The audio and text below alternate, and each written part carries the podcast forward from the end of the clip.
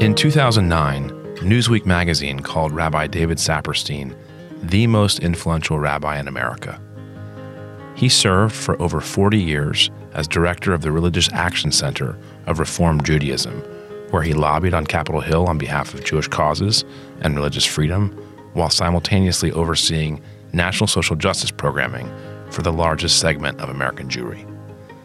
And during the end of the Obama administration and the beginning of the Trump administration, Rabbi Saperstein served as U.S. Ambassador at Large for International Religious Freedom, becoming America's chief diplomat on religious liberty issues, a topic you may recall hearing about in an earlier episode with Shaun Casey. Rabbi Saperstein is an attorney who's taught church state law for 35 years, and he's been a prolific author of many mainstream articles and most recently the book Jewish Dimensions of Social Justice Tough Moral Choices for Our Times. He was the first chairman in 1998 of the U.S. Commission on International Religious Freedom, and he's married to a journalist, Ellen Weiss, who I think must have given him tips before clarion interviews he's given on Oprah, Meet the Press, ABC Sunday Morning, Rachel Maddow, and a bevy of other talk shows. Sitting down with Rabbi Saperstein today is a brilliant up and coming journalist, McKay Coppins of The Atlantic, where he writes regularly on American politics, faith, presidential campaigns, and other stories of compelling human interest. McKay is an active member of the Church of Jesus Christ of Latter day Saints, and he's a regular contributor on CNN and MSNBC. His forthcoming biography on Mitt Romney, out October 24th, 2023, is called Romney A Reckoning, available wherever books are sold. This wide ranging conversation that he and Rabbi Saperstein have covers a lot of territory from firsthand diplomatic encounters on behalf of the U.S. government to moving memories of Rabbi Saperstein's father, also a rabbi, traveling to the Holy Land and to Danzig in Poland in 1939. Religious freedom is no guarantee. It can rise and fall as it has throughout the world in the last two decades. Yet somehow, the experience of living as a religious minority, at least here in America, offers an animating clue for what's good and needed and true Enjoy the conversation.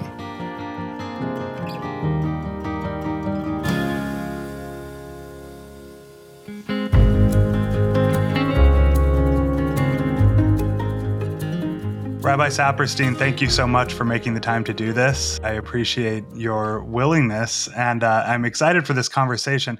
I wanted to start by kind of framing the conversation a little bit around religious freedom and what we're really talking about when we talk about that issue. Because I think in a US political context, religious freedom has taken on a certain partisan connotation, unfortunately. It's often invoked in the US culture wars when we discuss conservative Christians and their their rights and and I think because of that a lot of Americans think of religious freedom in somewhat narrow terms. But obviously in your work you've seen that this issue is much broader and more expansive internationally especially than it is when we talk about just, you know, US culture wars. So I want to begin by kind of asking about the problem. And I guess my question to you is how widespread is religious persecution in the world today? And is it a problem in your view that's getting better or worse right now? Religious persecution globally has clearly worsened in the last couple of decades.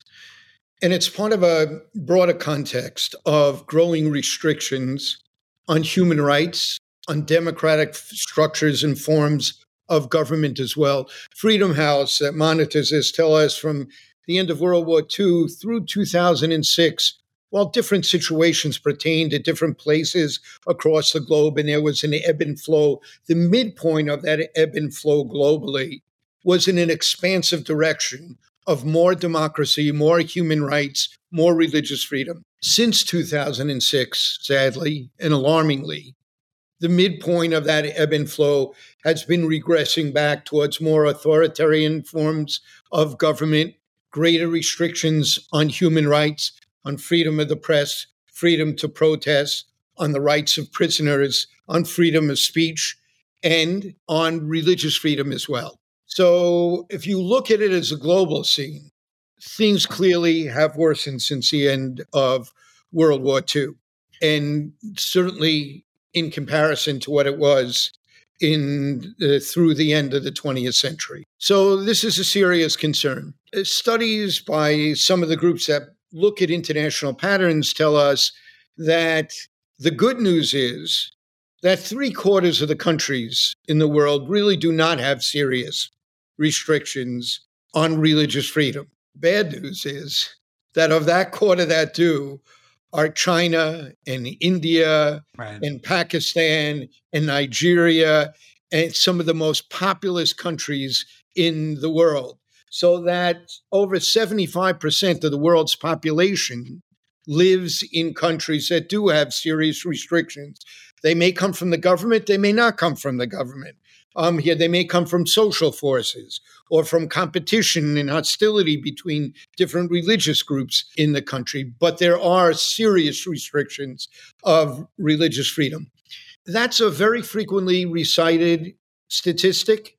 So I just want to offer a caveat that's often overlooked. In many of those countries, the majority group actually has relatively few restrictions on their religious lives.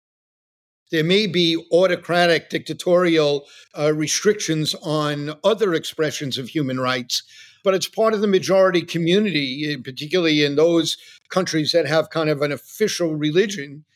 They may not be living day to day with restrictions that they feel. We may know that those freedoms are endangered as the structures of democracy and human rights are being eroded because once autocratic governments can rule over everything in a society, they are going to be frightened by people organizing their lives around ideas and principles and peaceful practices that the government can't control. And that includes the religious lives of people. Autocratic governments have often frightened by the ability of religious communities to organize their lives mm. around the ideals and principles and practices that the government may feel are threatening or don't understand or are worried about what might be going on behind the scenes. So it's a complex set of issues on the global scene.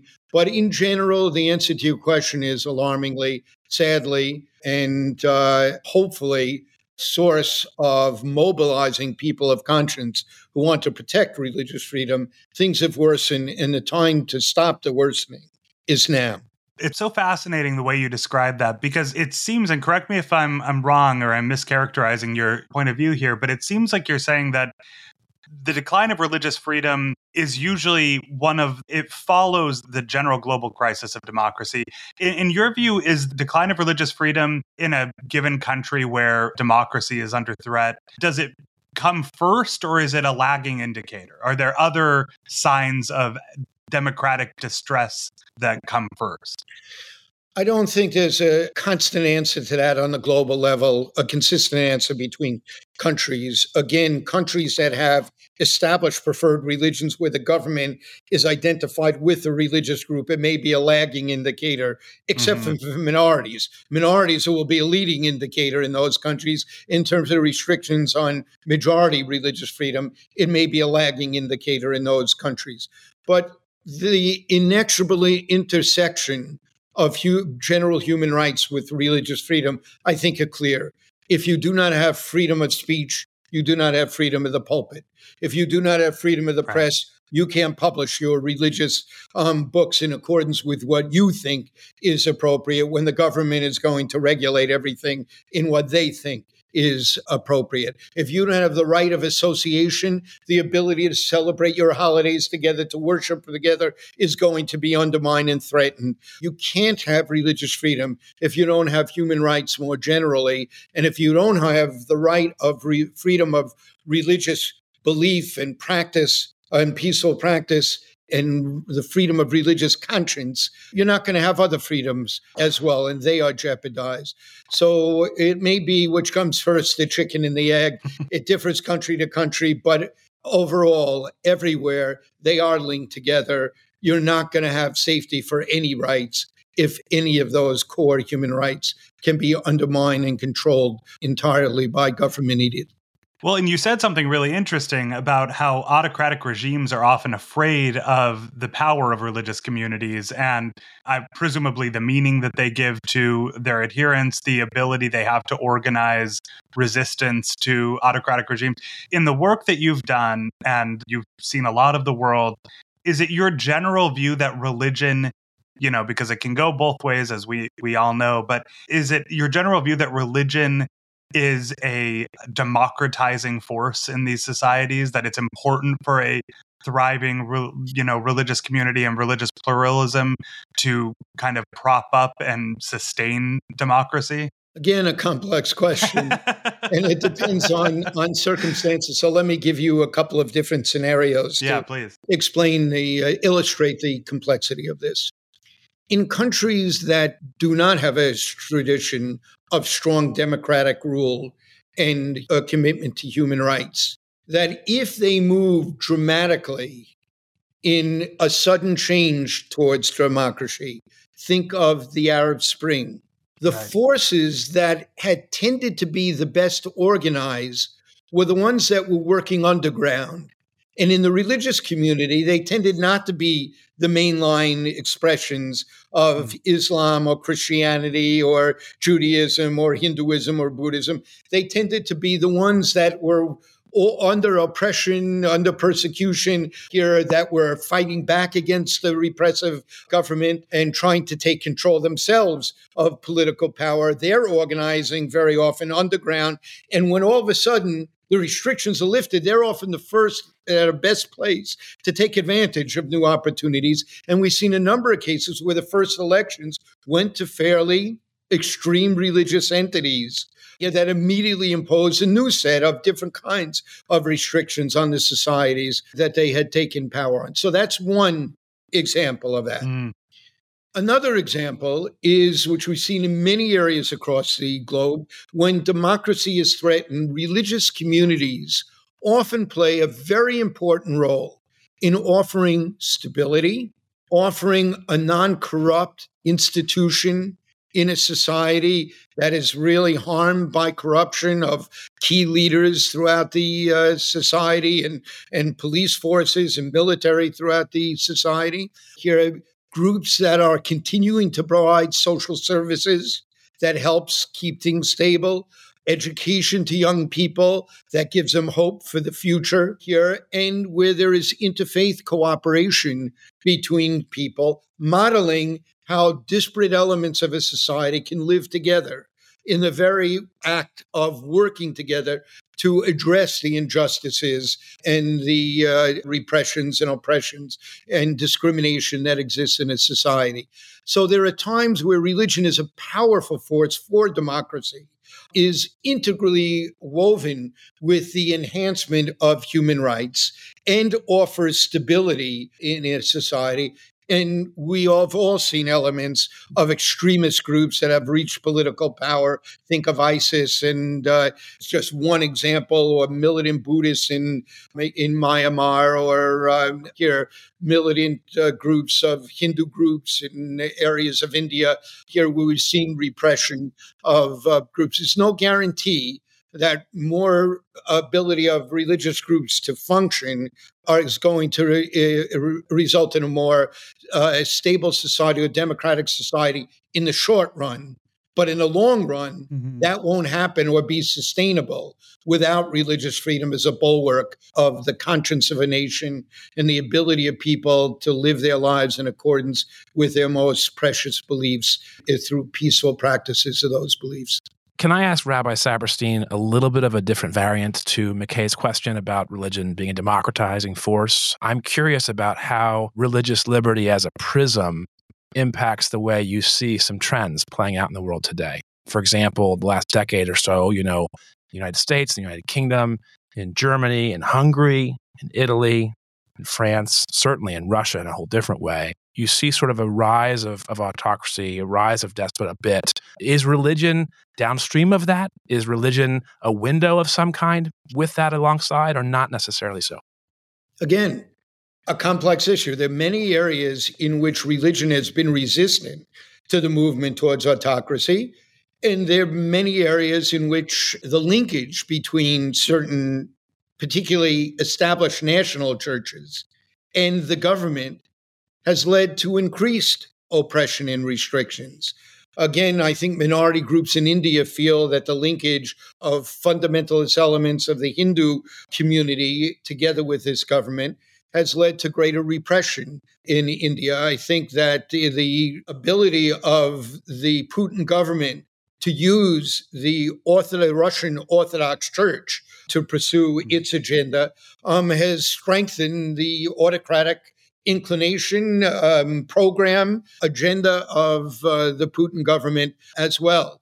But there are many places where the religious communities are amongst the first to push back against elements to restrict uh, freedoms.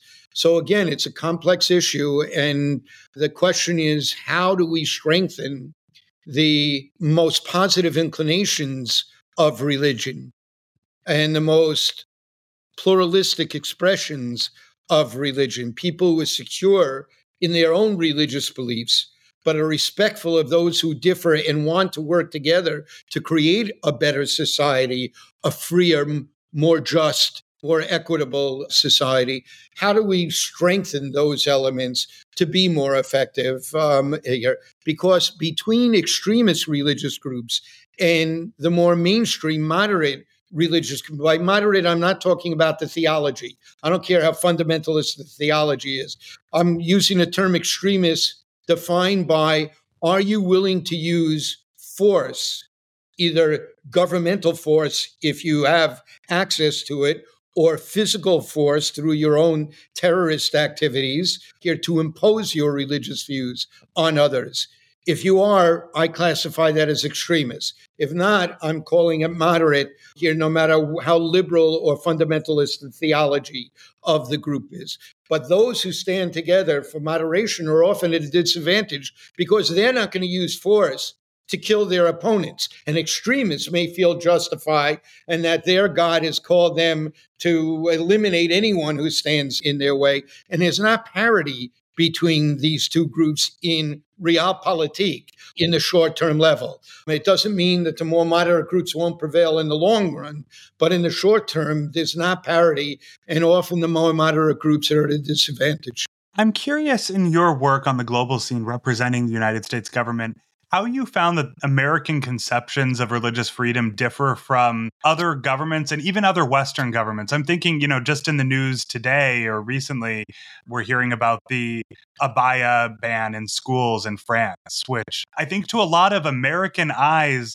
seems kind of outrageous. And, you know, a lot of people think of France as a fairly enlightened Western, you know, country that has similar values of pluralism that Americans do.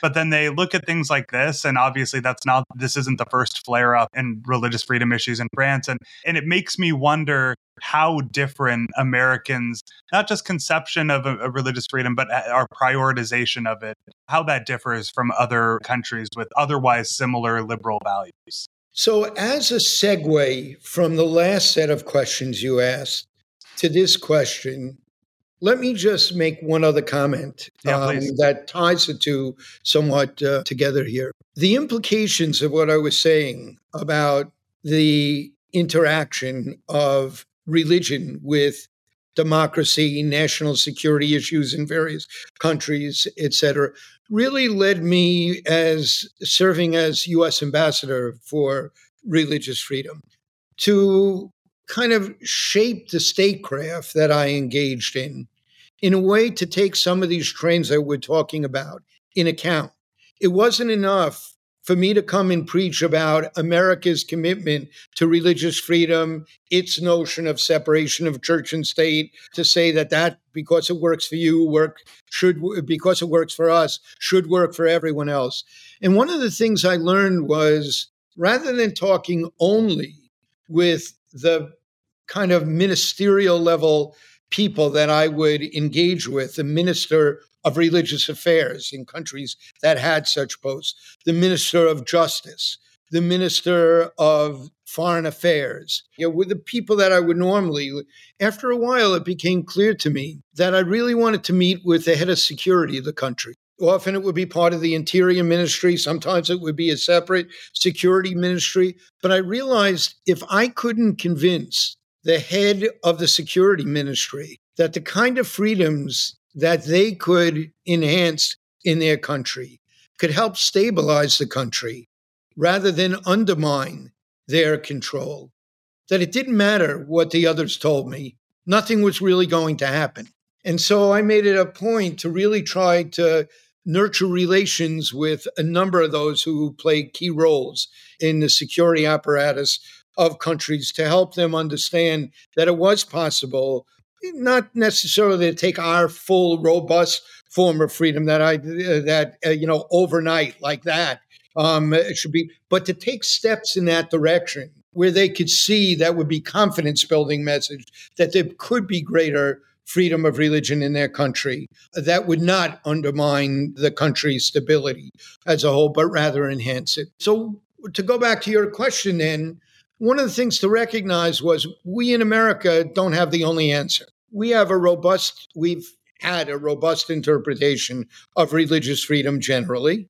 For a long period of time, it was the same kind of analysis by the Supreme Court in the United States as applied to other fundamental rights enshrined in the First Amendment. That is, for the government to restrict that right, it needed to have a compelling interest, not just any interest, not just a reasonable interest, mm. not just a rational interest, but an interest of the highest importance. And then when it pursued that interest in a way that had to restrict a fundamental right of speech, of the press, of association, of religion, it had to pursue its interests in a way that least restricted the rights that were involved. If there were a number of different ways it could go about its work, that was the general rule for a long period of time. And in America, we had the model of separation of church and state. We have an establishment clause. Our Bill of Rights begins with that establishment clause. And this was vital for us in terms of developing a kind of pluralistic country that we developed in America. And we can come back to talk about the US situation as well. But it didn't mean that it was the only model. So when the Universal Declaration of Human Rights was written and then followed up by the International uh, Covenant on Civil and Political Rights, the ICCPR, there is very strong free exercise language and a freedom of religion language in Article 18 of both of those there is not the same separation of church and state. Our model is not necessarily the model for other countries. And it was recognized in many countries there are established religions. And there are many examples of countries that have established religions. You mentioned Great Britain. UK is a, an example in which the Anglican Church is the established church that have a very robust freedom of religion for people to live out uh, their religious lives. So we don't have the only answer to it. But there are a couple of indicia that we ought to look at. One, nobody's right as a citizen anywhere should ever depend on their religious identity, their religious beliefs, their religious peaceful practices. That's a fundamental citizenship right that is built into the Universal Declaration of Human Rights. Secondly, religion, both individually in in community have to have the fundamental rights to organize their religious lives, to organize their religious institutions, to preach their religious beliefs, to teach their religious beliefs, and to peacefully practice their religion as robustly as possible.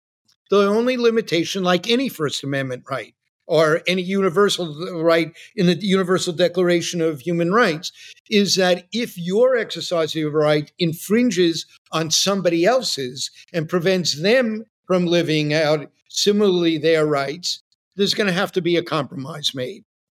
And that's the kind of uh, so if there are countries that have established religion, preferred religion, sponsored religion, financially sponsored religion, it's fine so long as, and religion should be treated equally, again, in terms of citizen rights. If so long as that happens, there's a great deal of diversity of models that might work across the globe. so long as those fundamental rights that I've talked about are protected for all. And that's what is enshrined in the Universal Declaration and the ICCPR. Can I ask if each of you would say a word about being a religious minority in America? I mean, the sociology of that, the story of that, being Jewish, Rabbi Saperstein, you're less than 2% of the country is Jewish. Being a member of the Church of the Jesus Christ Latter day Saints, McKay, you know, the number is very similar, a little lower. Does that color how you view religious freedom as a priority? Does that affect your view of, of citizenship and how this is supposed to work in a democracy? McKay, you want to take a crack at this? Sure. No. By the way, McKay has a book coming out about Mitt Romney in a few weeks that is worth your time thousands and thousands of emails and texts are part of the book. Uh, it's the background. So it's not just you; it's a presidential candidate in 2012. I appreciate the the book plug as always, Josh. No, I, I mean. I do think that the way that I think about religious freedom and these issues I mean, it's inevitably colored by my own experience. I grew up in Massachusetts, which is one of at least at one point i think when i lived there had the fewest latter day saints per capita of any state in the country. And so you know it was me and my sister and a couple other mormon kids in my high school and that that was it right? And so i inevitably encountered situations where people made ignorant comments about my faith or just asked ignorant questions. Most people knew nothing about Mormonism but beyond what they had seen on South Park. And that was just the reality of it, right? And so I think uh, on some level, that experience has fostered in me, at least I would hope, an appreciation for other religious minorities in this country. I often find myself, you know, I work at The Atlantic, the editor in chief of The Atlantic, Jeffrey Goldberg, always is trying to get me to write Mormon stories. And every time I do, he say, you know who's going to read this? The Jews. The Jews are going to love this story. They're going to understand exactly where you're coming from. And it, it is kind of true. I mean, look, pull back like you know Mormons tend while they tend to be politically conservative they break with the republican party and especially the trump era republican party on issues like the muslim travel ban on issues like refugees. The even uh, i remember seeing a study decades ago that showed that mormons were much differed from traditional conservatives republicans on the issue of school prayer presumably because they knew that if there would be any school prayer at their public schools, they wouldn't be praying the way that Mormons were taught to pray, right? And so I think, you know, in all those ways, you know, I'm not going to claim that I'm like a persecuted religious minority at all, but I, I do think that being in a situation where you are one of relatively few people who believe the things you do, go to church the way you do, pray the way you do, inevitably colors the way that you look at these issues, both in the US and, and internationally. So, before answering about Jews, let me make some comments uh, about the Mormon community and uh, the Mormon church. I mean, many people think of it through filters that popular culture offers about it television shows mm-hmm. broadway shows etc the interaction that i've had with it in, in many regards over and above the religious freedom issues has to do with the enormous human services component of the church and its you know disproportionate impact on provision of human services everywhere it's organized. Even when there's small communities in countries across the globe soon as they're on the ground they're setting up some kind of social service human service kind of uh, community the other thing that marked the mormon community at a global level is they're groups that are minority groups disproportionately the victims of discrimination persecution, harassment. It's just the way it is. There are only, depending how you want to count, one or two countries left in the world in which a religious minority controls a religious majority in the country. Everywhere else, it's government and the religious majority who are restricting religious minorities. Everywhere that I went, Mormons are superb about playing within the rules of the country. They never really push the envelope so far as to provoke kind of a response to them. And they're very effective in terms of saying, whatever it is, even if we face restrictions, we're going to live within the rules as robustly as we can within those rules, but they don't push wide. A number of other groups that I can think of will push those rules very mm. hard. Some as a matter of religious principle, will push the rules because it violates their religious conscience, and they end up in jail and persecuted, in you know, very robustly by the groups. And I have enormous respect for their courage, enormous respect for their courage. Different models about it, and yeah. it's fascinating to see how effective the Mormon communities as a minority have been across the globe. In the United States, it is a minority. You know, we're both minority communities, but we live in a country that is a pluralistic, has yes. a pluralistic tradition, and it's fairly robust freedoms compared to other places uh, across the globe. So I'm looking at these countries where I've now been in 85 countries across the uh, globe, and it really is remarkable the path that the Mormon communities there have taken in order to live in accordance with their conscience as much as possible, but without violating what the laws and the rules of the country are within, and therefore don't end up with some of the same conflicts and mm-hmm. tensions that uh, other groups do. Look, the Jewish community, one can argue, is the quintessential victim of religious persecution in the history of the world. We have been banished and exiled from lands that we've lived in sometimes for centuries, um, over a millennia. Here we were kicked out of England in 1290, in France in uh, the 14th century, uh, uh in the 15th century out of Spain, in the early 16th century out of Portugal. I mean, we have been in Spain and Portugal for a thousand years, and we've been victimized by church doctrine yeah, that demonized the um, uh, the Jewish community, that led to hostility and pogroms and and attacks on Jewish communities over the centuries, more in the Christian world than in the Muslim world.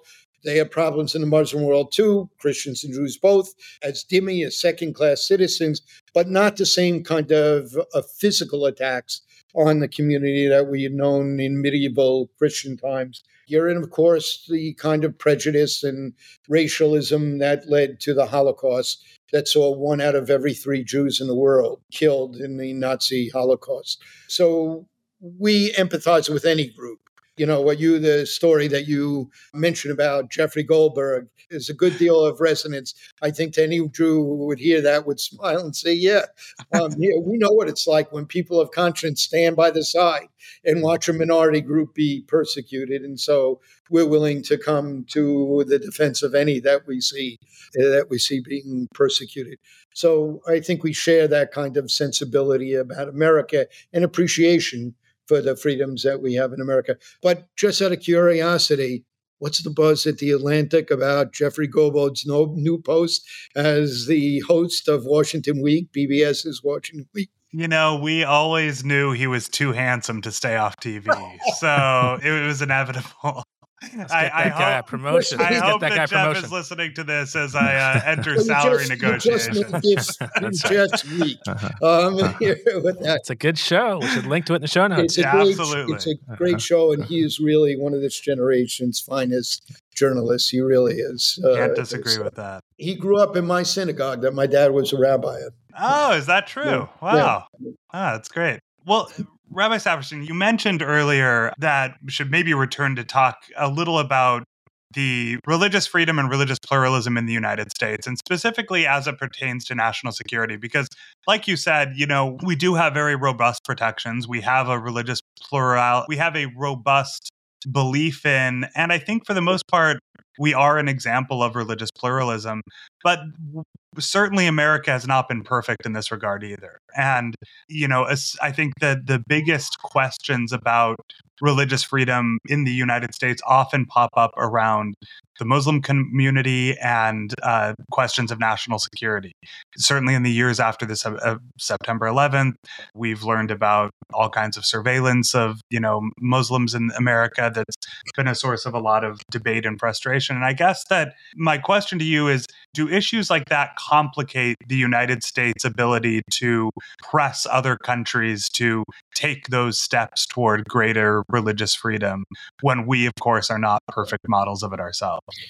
So, my tenure as uh, ambassador began in the last part of the Obama administration and ran into the election of Donald uh, Trump. As that campaign was heating up, everywhere that I went, where I would be talking about religious freedom and the treatment of minority groups, people would say, well, what about Donald Trump? Isn't he saying these kinds of things? How come? Uh, who are you to preach with to us about this?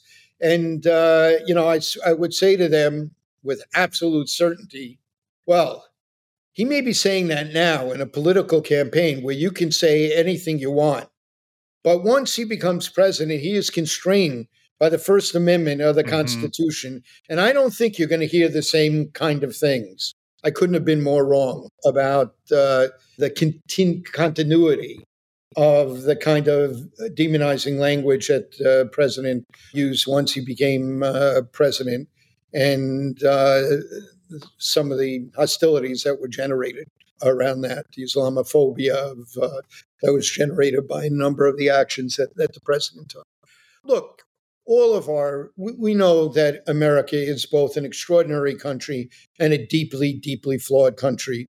We were built on two original sins of genocidal activity against the native populations here in America and uh, the original sin of slavery as well, that we still have not worked our way through in terms of the responsibility the broader society has to those who were subject to those persecutions and devastating consequences to not just the generations that suffered directly from them, but of their descendants um, as well still today.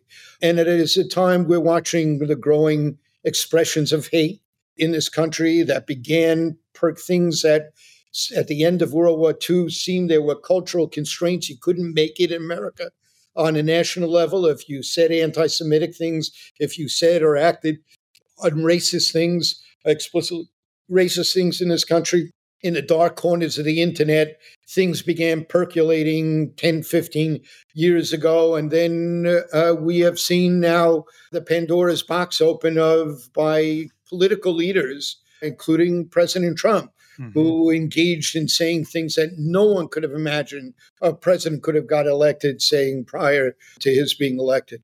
And the um, it is a deeply troubling time. Once that Pandora's box was open, you can't just put things back in it and close it up. How do you restore those cultural constraints with an internet that allows anyone anywhere to say the most repulsive things here. And despite the best efforts, and let's attribute good faith to the tech companies. debatable proposition.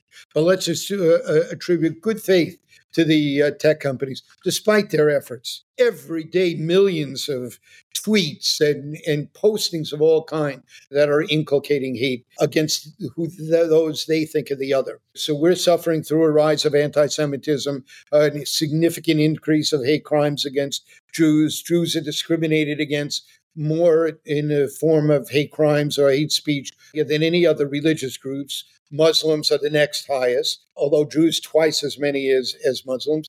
But African Americans are subject to hate crimes and hate speech and hate acts at twice the level of Jews in America. So, you know, the LGBTQ community, women, the, the, the vocal hostility and the willingness to use violence. You know, we've seen the deadliest acts of anti Semitism in American history in the last decade or so in this country. It is really a, a very painful time for us. So it is a contradictory, paradoxical moment um, in history, and uh, America faces some real challenges that is going. And there's no minority group in this country, religious or otherwise, who will be safe if any group can be persecuted. And we're all in this together. Rabbi Saperstein, that was almost a sermon. And I remember being in a little group with you and some others a few months ago when you talked about your father going over to, I think it was Germany, and the synagogue. Uh, it's a storyline that you told. I thought was quite beautiful. Could you could you describe sort of the divergence of totalizing top down almost genocide well genocide from a different vision that, that he encountered could you tell us that story please my father was uh, a beloved rabbi in the, the, last generation. He served congregations from the early 1930s into 1990, the early 1990s, in an active uh, uh, rabbit at some of the largest congregations in the world. But in 1939, he traveled for the first time to the Holy Land in his first visit there, and then went on to the last World Zionist Congress before World War II, just a few months before World War II broke out. And he left the conference and traveled through Central Europe. He's one of the last to really see the glories of the extraordinary Jewish communities that for a thousand years had thrived in Central and Eastern Europe. He traveled to Danzig, Gdansk, where Solidarity uh, began. Lech Walesa was based in Solidarity began. Gdansk is a city that went back and forth between Poland and Germany over the centuries, and it had one of the most beautiful synagogues in Europe. And he went to see the synagogue there, and he came to the site of the synagogue, and a synagogue laid in ruins. This was before the war, and there was a sign out front that said in German come dear month of May, when an election happened and the pro Nazi group took over control of the city, come dear month of May, and we will rid ourselves of the Jews. The only thing left of the synagogue was the beautiful portico surrounding what had been the glorious doors to the synagogue was the only thing still standing there. And my dad described the chills he had. He, mm. who had been an outspoken critic of the Nazis from the very beginning of 1933 when they first took power and had urged America to be strong, fighting against the Nazis and opening up the doors to Jewish refugees throughout the 1930s, recognized the portent of destruction of Jewry in that area of the world and he looked up and he saw that over that old doorway was written in Hebrew the words of Malachi Have we not all one Father? Hath not one God created us? Two messages, two signs, one of division, one of hatred, one of demonization, one of division, one of oppression, the other of unity, of all humanity, of a common God, a common humanity, justice, equality, a hope for a better world. Kind of feel today, we feel both tensions in the world today with no certainty of the way it's going to play out. And that makes the work that all of us are doing on behalf of religious freedom, on behalf of social justice, of equality, of standing up for the other, of standing up for the minority, of standing against oppression of any group, more vital than ever. Before I was going, I went into government. I was writing a book called Racing with God: The Use and Abuse of Religion in American Elections we really see the politicization of religion in America today in ways that, you know, has been happening since the rise of the religious right, since uh, Pat Robertson ran for president, and, uh, and particularly on the more extreme conservative end, the willingness to use religious tests for office in election campaigns. Obviously, when Mitt Romney ran for president, a lot of people didn't understand what that meant. Mm-hmm. They were worried about what would happen if a Mormon became president. And he gave that remarkable speech in which he explained about religion. And I thought he did it really in an extraordinary way, understanding what people's concerns and fears might be, reassuring them, help them understand what he stood for. And I'm really curious about your response, having focused on Mitt Romney, about the kind of message that he was putting forward to America about Mormons and what Mormonism means and its role in American society. It's interesting. I covered his second presidential campaign as a reporter and was, you know, the only only Mormon reporter on the press bus, which was an experience in and of itself, but I saw kind of firsthand how this issue kept coming up for him on the campaign trail. And oftentimes it was brought up by conservative critics who were on part of the religious right. You know, I remember that there was a mega church pastor who had endorsed Rick Perry, who said that Mormonism was a cult and he wasn't a mm-hmm. real Christian. And,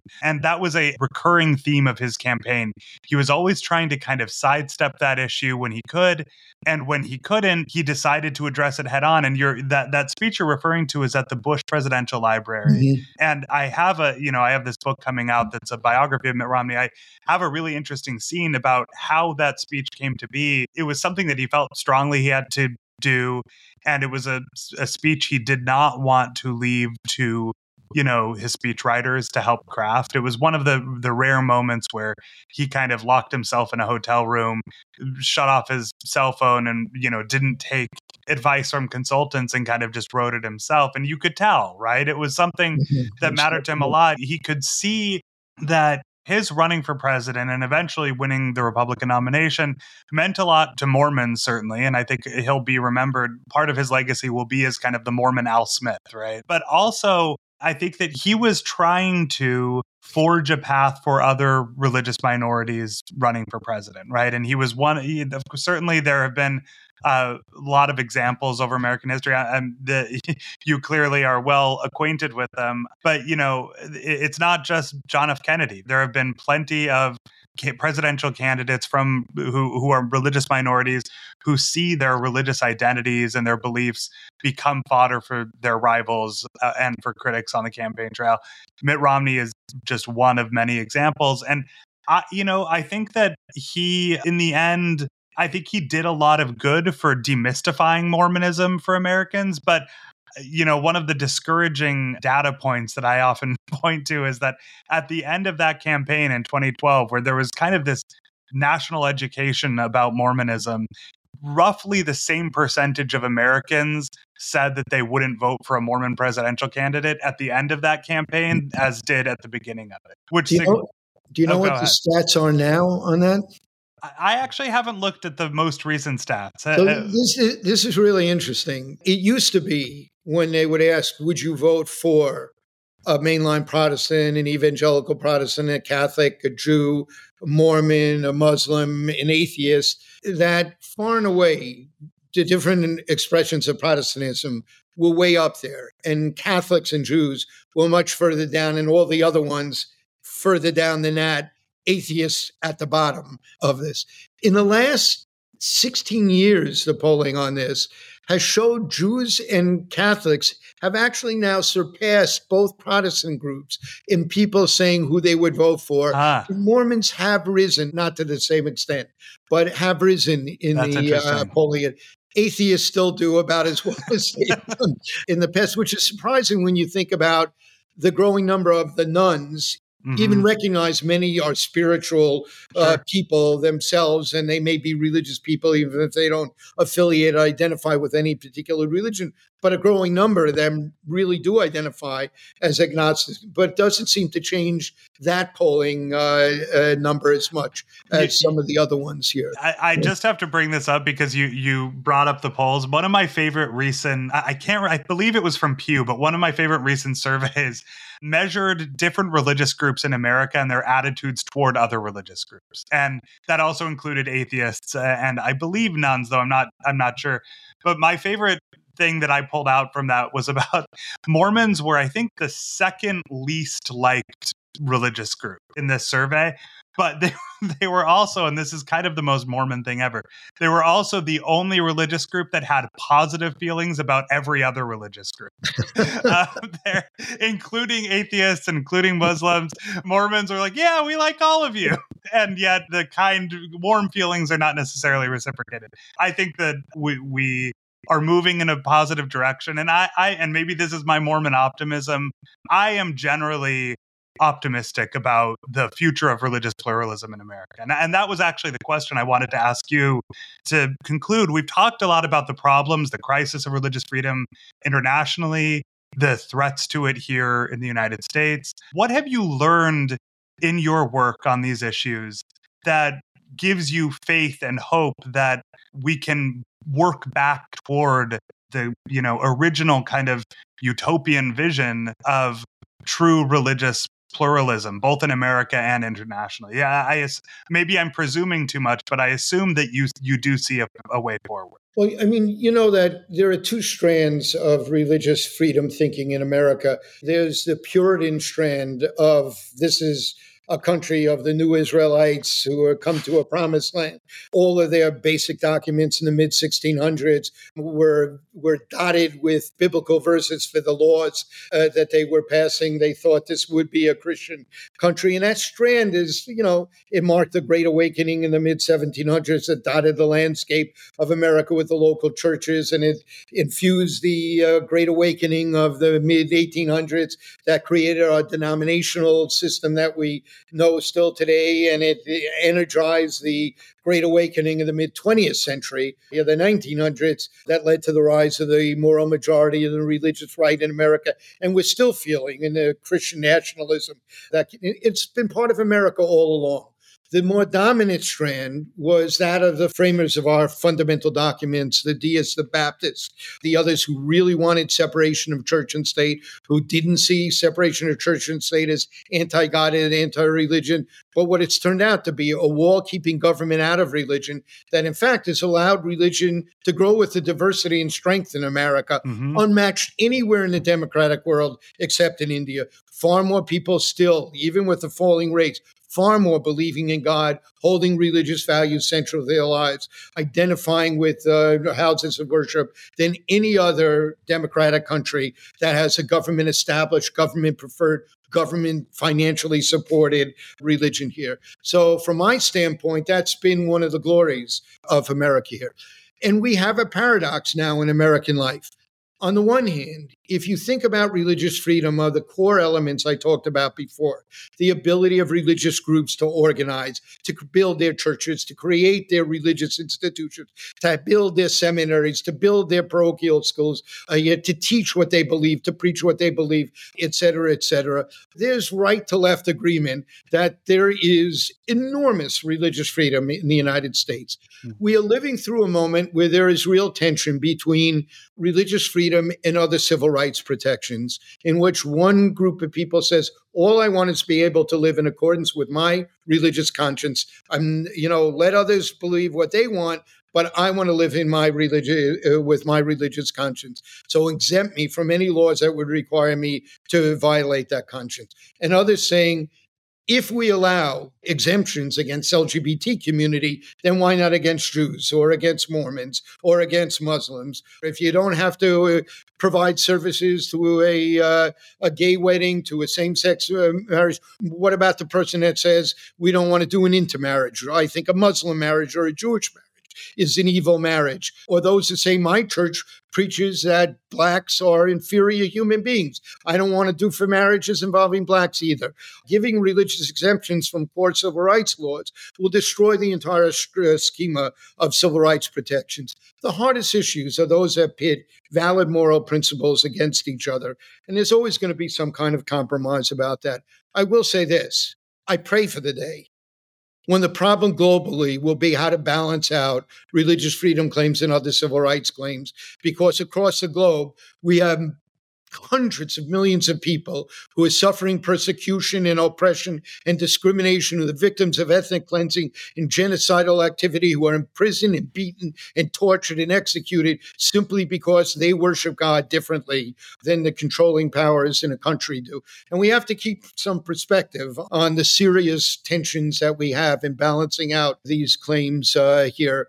I tend to come down on the liberal end of that. I believe that fundamental civil rights need to be protected. You can't have blanket religious exemptions. I do think, and differ with many of my liberal friends on this, that there are more, if you guarantee those rights, there are more exemptions that can be given and accommodations that can be given to allow individuals to opt out so long as others provide the services The question is, do people get their services served? And if they do, if we can accommodate religious uh, beliefs of the owner of businesses who subcontracts with someone else or with uh, uh, two people standing, uh, clerks standing by each other, one providing services, one not, that we ought to find ways to um, accommodate that better. I thought the Utah Compromise was a wonderful example in which that stayed in the LGBT community, Mormon Church, bringing the Catholic Church in, other civil rights groups, found some accommodation, some agreement on this, although not in public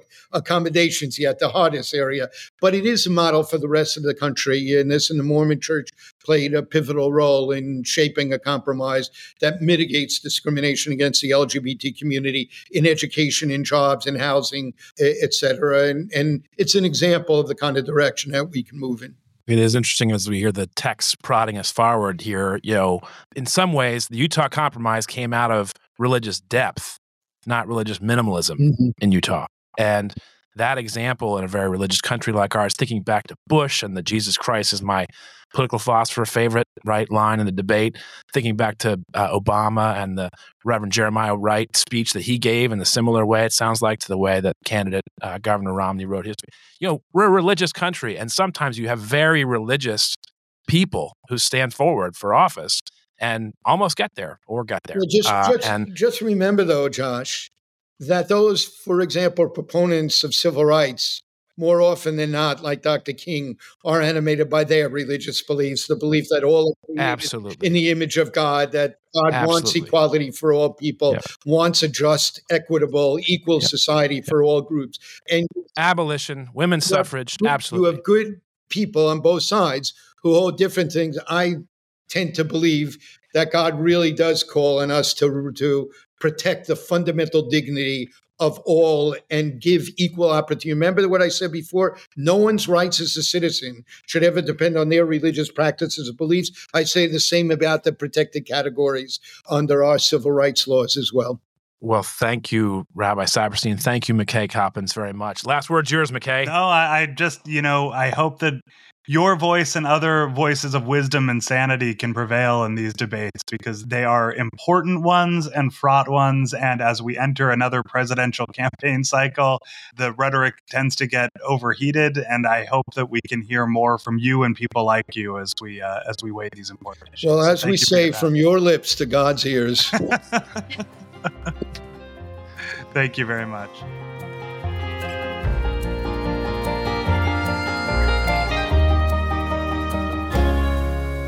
Faith Angle convenes leading journalists and leading clerics, especially those diligently engaged in the work of repairing the world.